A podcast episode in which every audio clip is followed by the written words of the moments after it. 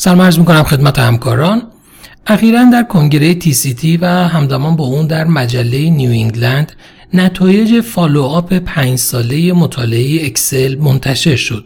هدف این مطالعه مقایسه left main coronary stenting با CABG در بیمارانی بود که significant left main coronary artery disease داشتن. نکته مهم این بود که بیمارانی که SYNTAX score کمتر از 32 یا 32 داشتن وارد این مطالعه شدن. ضمناً dual antiplatelet therapy قبل از PCI و حداقل برای یک سال بعد از اون برای همه بیماران استفاده شده بود و همچنین در مورد بیمارانی که CABG شده بودن هم آسپرین قبل و بعد از اون برای این افراد استفاده شده بود و مصرف کلوپیدوگرل هم در بیماران CABG در دوره follow-up اجباری نبود.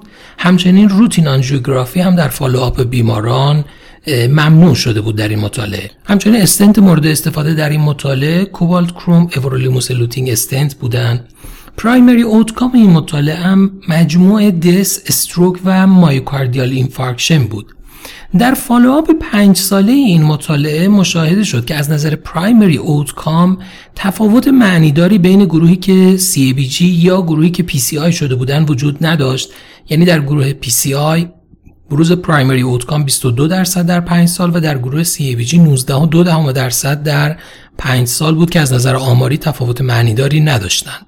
همچنین از نظر secondary end point ها از نظر death from any cause تفاوت معنیداری بین دو گروه وجود نداشت از نظر cardiovascular death هم تفاوت معنیداری از نظر آماری بین دو گروه مشاهده نشد و همچنین در مورد myocardial infarction ولی از نظر all cerebrovascular event ها در گروهی که PCI شده بودن میزان بروز اون کمتر از گروه CABG بود. اگرچه که میزان بروز خود stroke بین دو گروه تفاوت معنیداری نداشت. و در secondary end point ها تنها نکته ای که به ضرر PCI وجود داشت نیاز به revascularization های مکرر بود که در بیماران گروه PCI به نسبت بیماران گروه CABG میزان اون بیشتر بود. بنابراین بر اساس نتایج مطالعه به نظر می‌رسه که در بیماران left main coronary artery disease به شرط اینکه از نظر anatomic low to intermediate complexity داشته باشند تفاوت معنیداری از نظر میزان بروز death stroke و myocardial infarction بین PCI و CABG در این بیماران وجود نداره. ممنونم از توجه شما.